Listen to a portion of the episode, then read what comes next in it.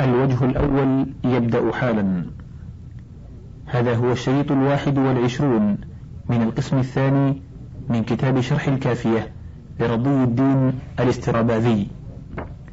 نواصل القراءة تحت عنوان المضارع بعد حروف العطف.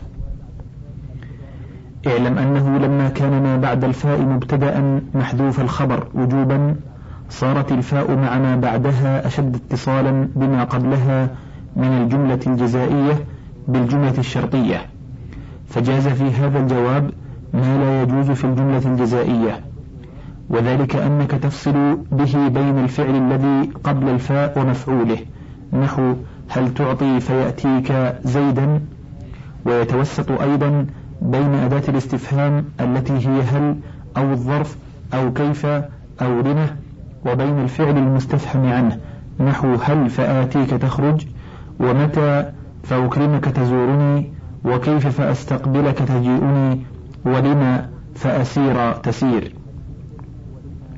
ويجوز أيضا حذف الفعل المستفهم عنه للوضوح ولقيام هذا الجواب مقامه، لأنه في اللفظ كالجزاء مما هو كالشرط. تقول متى فأسير معك، أي متى تسير فأسير معك، ولا يجوز شيء من ذلك في صريح الشرط والجزاء، لأن كل واحد منهما في اللفظ جملة ظاهرة. قالوا ولا جواب الفاء، ولا يجاب أيضا الشيء الواحد بجوابين، فقوله تعالى ولا تطرد الذين يدعون ربهم بالغداة والعشي جوابه قوله فتكون من الظالمين، وقوله ما عليك من حسابهم من شيء وما من حسابك عليهم من شيء فتطردهم جملة متوسطة بينهما.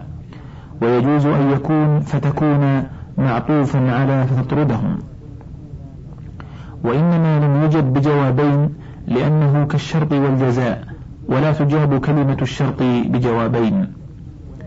ومعنى النفي في نحو ما تأتينا فتحدثنا، إن تأتنا تحدثنا، انتفى الحديث لانتفاء شرطه وهو الإتيان، كقوله تعالى لا يقضى عليهم فيموتوا.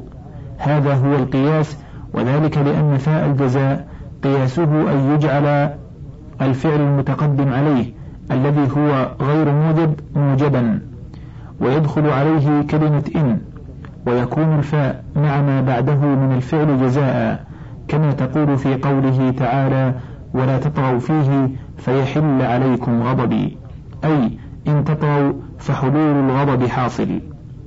ويجوز أيضا أن يكون النفي راجعا إلى الحديث في الحقيقة لا إلى الإتيان، أي ما يكون منك إتيان بعده حديث وإن حصل الإتيان.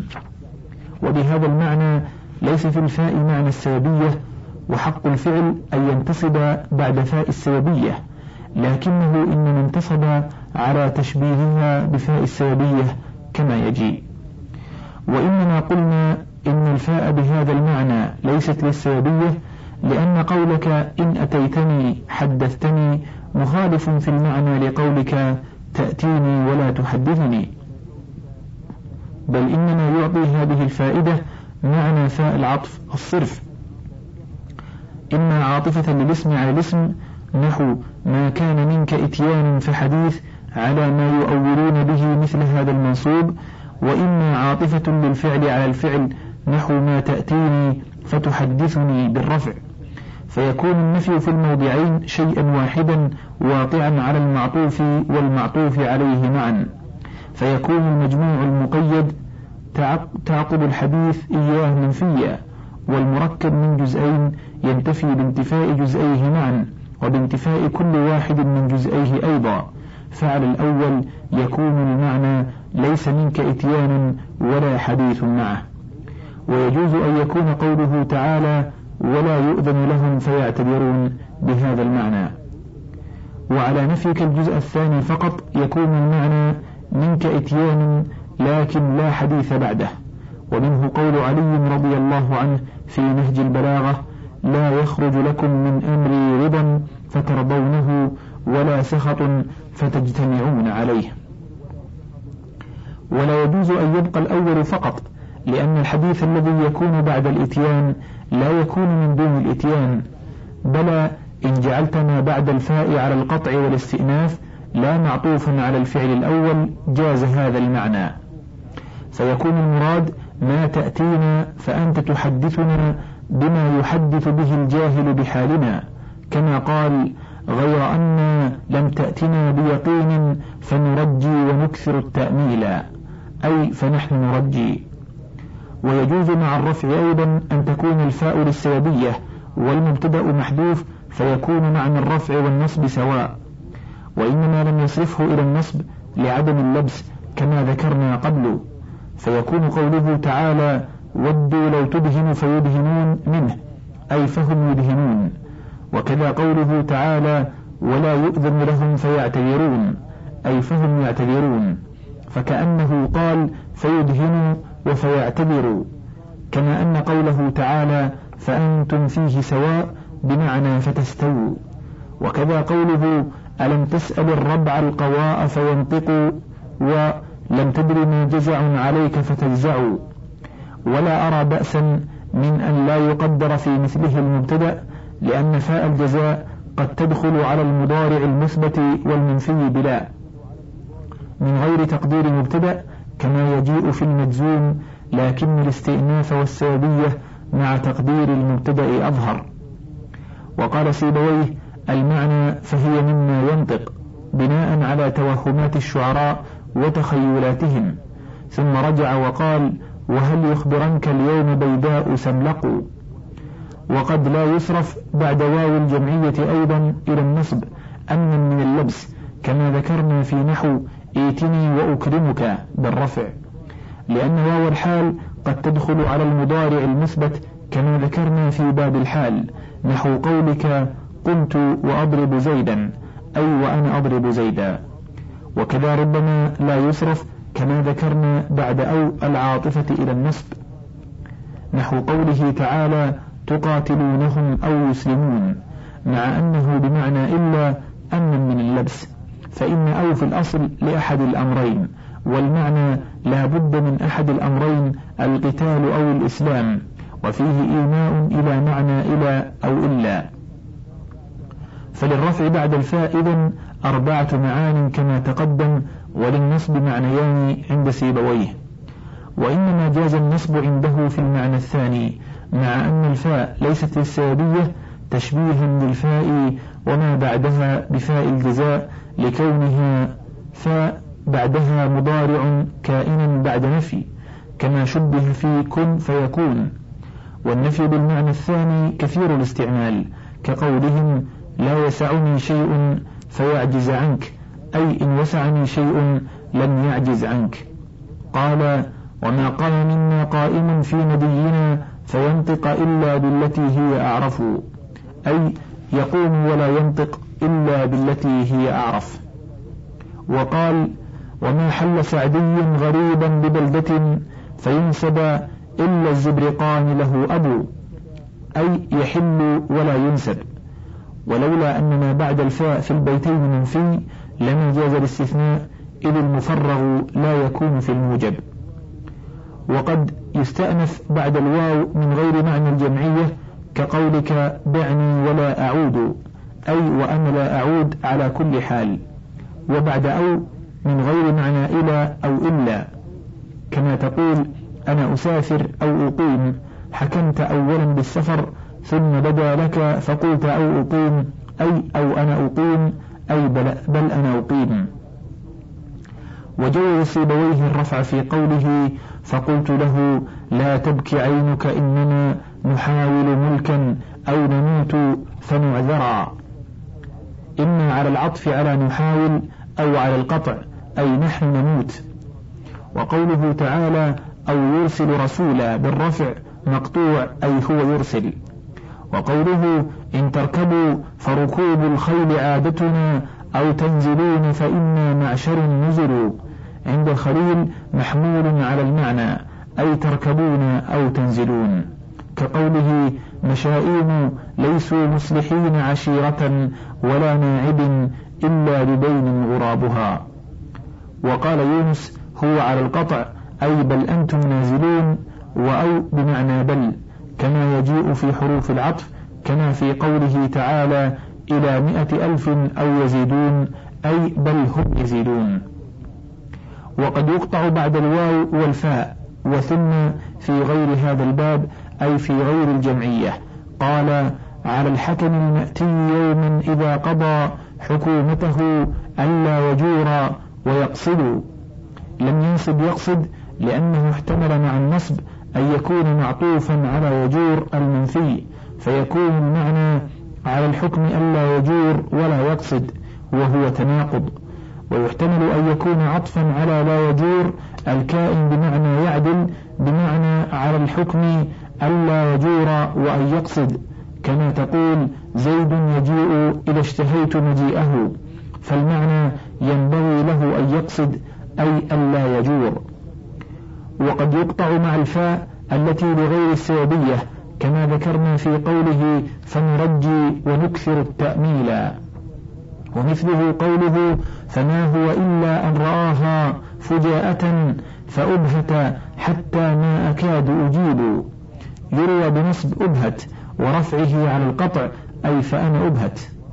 قوله والواو بشرطين الجمعية وأن يكون قبلها مثل ذلك، أن يجتمع مضمون ما قبلها ومضمون ما بعدها في زمان واحد، ويكون قبلها أمر نحو زرني وأزورك، أو نهي نحو لا تنهى عن خلق وتأتي مثله عار عليك إذا فعلت عظيم، أو استفهام نحو هل تزورني وتعطيني، أو تمن نحو ليتك عندنا وتكرمنا، أو تحضيض نحو هلا تزورنا وتكرمنا، أو عرض نحو ألا تزورنا وتكرمنا. والنحاة يؤولون هذا بواو العطف نحو ليكن منك زيارة وزيارة مني، وقد ذكرت ما هو عليه في الفاء. قوله أو بشرط معنى إلى أن، معنى أو في الأصل أحد الشيئين أو الأشياء، نحو زيد يقوم أو يقعد، أي يعمل أحد الشيئين, أي يعمل أحد الشيئين ولا بد له من أحدهما. فإن قصدت مع إفادة هذا المعنى الذي هو لزوم أحد الأمرين التنصيص على حصول أحدهما عقيب الآخر، وأن الفعل الأول يمتد إلى حصول الثاني، نصبت ما بعد أو، فسيبويه يقدره بإلا وغيره بإلا، والمعنيان يرجعان إلى شيء واحد. فإن فسرته بإلا فالمضاف بعده محذوف وهو الظرف، أي لألزمنك إلا وقت أن تعطيني، فهو في محل النصب على أنه ظرف لما قبل أو.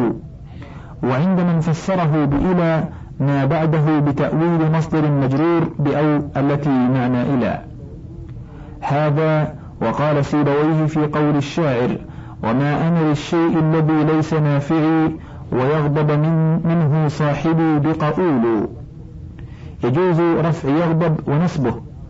أما الرفع فلعطفه على الصلة، أعني قوله ليس نافعي.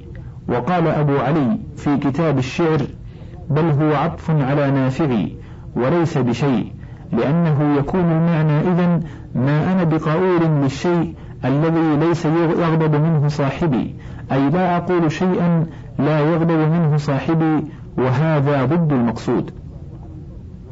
وإذا نصبته فهو على الصرف. قال المبرد لا يجوز ذلك، لأن مراد الشاعر الذي يغضب منه صاحبي لا أقوله.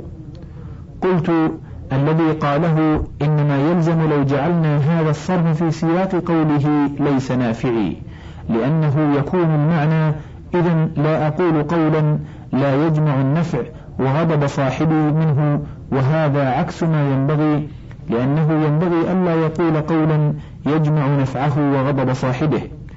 وأما إذا جعلناه في سياق النفي الذي هو ما أنا فلا يفسد المعنى، لأنه يكون المعنى إذن لا يكون مني القول الذي لا ينفعني مع غضب صاحبي منه، وذلك إما بانتفائهما معا أو بانتفاء أحدهما، لأن المركب ينتفي بانتفاء أحد جزئيه كما ينتفي بانتفاء مجموعهما. فتقدم الواو على ما هو منفي حقيقة، أعني القول، الذي تضمنه بقول كتقدم الفاء على الفعل المستفهم عنه في قولك متى فأكرمك تكرمني كما تقدم في تعليل ذلك. وقال سيبويه وتبعه أبو علي إن يغضب المنصوب معطوف على الشيء أي الذي غضب صاحبي منه أي لسبب غضب صاحبي، وفيه نظر لأن الضمير في منه يرجع إلى الشيء غير النافع فيكون المعنى وما أنا بقائل لشيء منه يحدث غضب صاحبي من الكلام الذي لا ينفعني ولا معنى لهذا الكلام. ولا يجوز أن يرجع الضمير إلى المضاف المقدر لأنك إنما أضفته إلى الغضب ليعلم أن الغضب منه فلا يحتاج إلى لفظ منه، كما بينا في الظروف المضافة إلى الجمل أن نحو قولك يوم تسود فيه, يوم تسود فيه الوجوه قبيح. عنوان إضمار أن جوازا ووجوبا. قوله وبعد العاطفة إذا كان المعطوف عليه اسما، عطف على حتى في قوله وحتى إذا كان مستقبلا أي العاطفة يقدر بعدها أن، نحو قولها للبس عباءة وتقر عيني أحب إلي من لبس الشفوف، ليكون الاسم معطوفا على اسم. وكذا العطف بالفاء وغيره نحو أعجبني ضرب زيد فيجتمع وضرب زيد ثم يجتمع وضرب زيد أو يجتمع. والواو والفاء وأو في مثل هذه المواضع لا يشوبها معنى السببية والجمعية والانتهاء. عنوان إظهار أن جوازا ووجوبا. قوله ويجوز إظهار أن مع لام كي والعاطفة ويجب مع لا في اللام.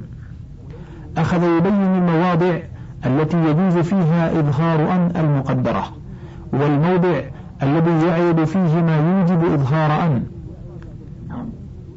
فالذي يبقى بعد القسمين هو الموضع الذي لا يجوز فيه إظهارها، فنقول إنما جاز إظهارها مع لام كي والعاطفة واللام الزائدة لا للجحود، نحو وأمرت لأن أكون، لأن هذه الثلاثة تدخل على اسم صريح نحو جئتك للإكرام وأعجبني ضرب زيد وغضبه وأردت لضربك كقوله تعالى ردف لكم، فجاز أن يظهر معها ما يقلب الفعل إلى اسم صريح وهو أن المصدرية. وأما لام الجحود فلما لم تدخل على الاسم الصريح لم يظهر معها ذلك، وكذا حتى لم يظهر بعدها لأن الأغلب فيها أن تستعمل بمعنى كي وهي بهذا المعنى لا تدخل على اسم صريح كما مر، وحمل عليها التي بمعنى إلى لأن المعنى الأول أغلب من التي يليه المضارع. وأما الفاء والواو وأو فلأنها لما اقتضت نصب ما بعدها للتنصيص على معنى السببية والجمعية والانتهاء كما تقدم صارت كعوامل النصب فلم يظهر, فلم يظهر الناصب بعدها. وقد ظهرت أن بعد أو في الشعر قال أقبل اللبانة لا أفرط ريبة أو أن يلوم بحاجة لوامها. وأما وجوب الإظهار مع لام كي إذا وليها لا فلاستكراه اللامين المتواليين.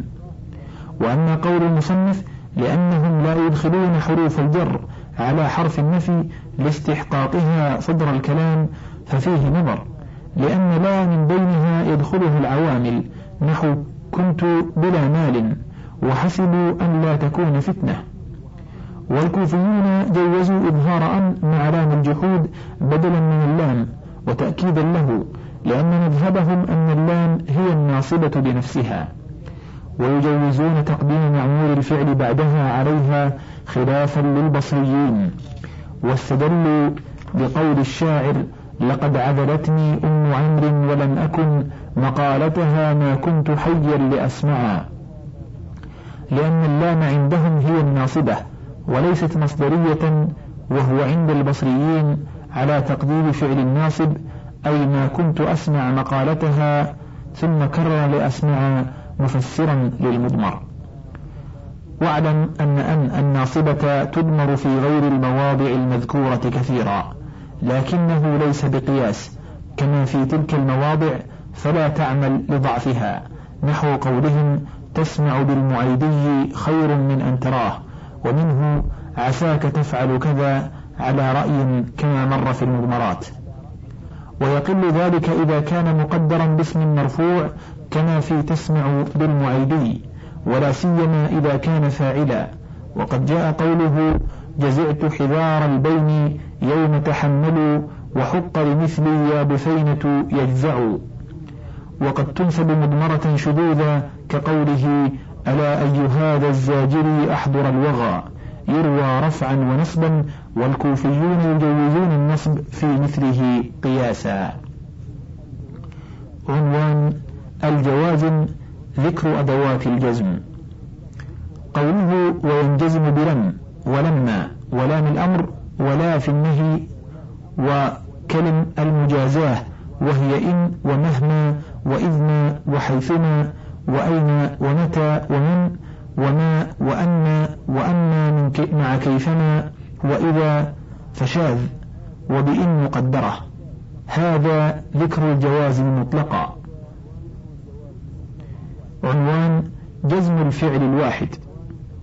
قوله فلم بقلب المضارع ماضية ونفيه، ولما مثلها، وتختص بالاستغراق وجواز حفظ الفعل، ولام الأمر المطلوب بها الفعل، ولا النهي المطلوب به الترك. أخذ في التفصيل قوله فلم لقلب المضارع ماضية، قد ذكرنا في باب المضارع أن بعضهم يقول إن لم دخل على الماضي فقلب لفظه إلى المضارع. وقد جاءت لم في الشعر غير جازمة كقوله لولا فوارس من نعم وأسرتهم يوم الصليفاء لم يوفون بالجاري.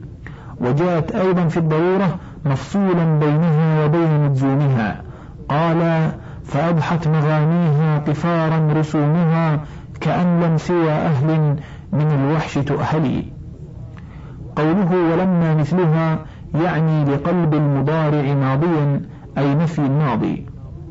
قوله وتختص بالاستغراق، اعلم أن لما كما قالوا كان في الأصل لم، زيدت عليهما كما زيدت في إما الشرطية وأينما، فاختصت بسبب هذه الزيادة بأشياء. أحدها أن فيها معنى التوقع كقد في إيجاب الماضي، فهي تستعمل في الأغلب في نفي الأمر المتوقع، كما يخبر بقد في الأغلب عن حصول الأمر المتوقع. تقول لمن يتوقع ركوب الأمر قد ركب ركوب الأمير، قد ركب الأمير أو لما يركب. وقد استعمل في غير المتوقع أيضا نحو ندم ولما ينفعه الندم. واختصت لما أيضا بامتداد نفيها من حين الانتفاء إلى حال التكلم، نحو ندم ولما ينفعه الندم، فعدم النفع متصل بحال التكلم، وهذا هو المراد بقوله وتختص بالاستغراق. ومنع الأندلسي من معنى الاستغراق فيها، وقال هي مثل لم في احتمال الاستغراق وعدمه، والظاهر فيها الاستغراق كما ذهب إليه النحاة. وأما لم فيجوز انقطاع نفيها دون الحال، نحو لم يضرب زيد أمس لكنه ضرب اليوم. واختصت لما أيضا بعدم دخول أدوات الشرط عليها، فلا تقول إن لما تضرب ومن لما تضرب، كما تقول إن لم تضرب ومن لم تضرب، وكأن ذلك لكونها فاصلة قوية بين العامل الحرفي وشبهه وبين معموله.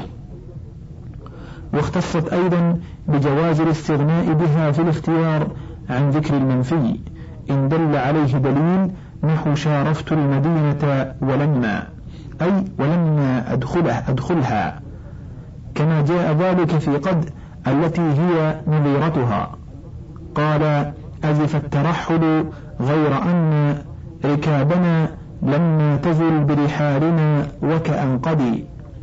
وقد جاء ذلك في لم ضرورة كقوله احفظ وديعتك التي استودعتها يوم الأعازب إن وصلت وإن لمي.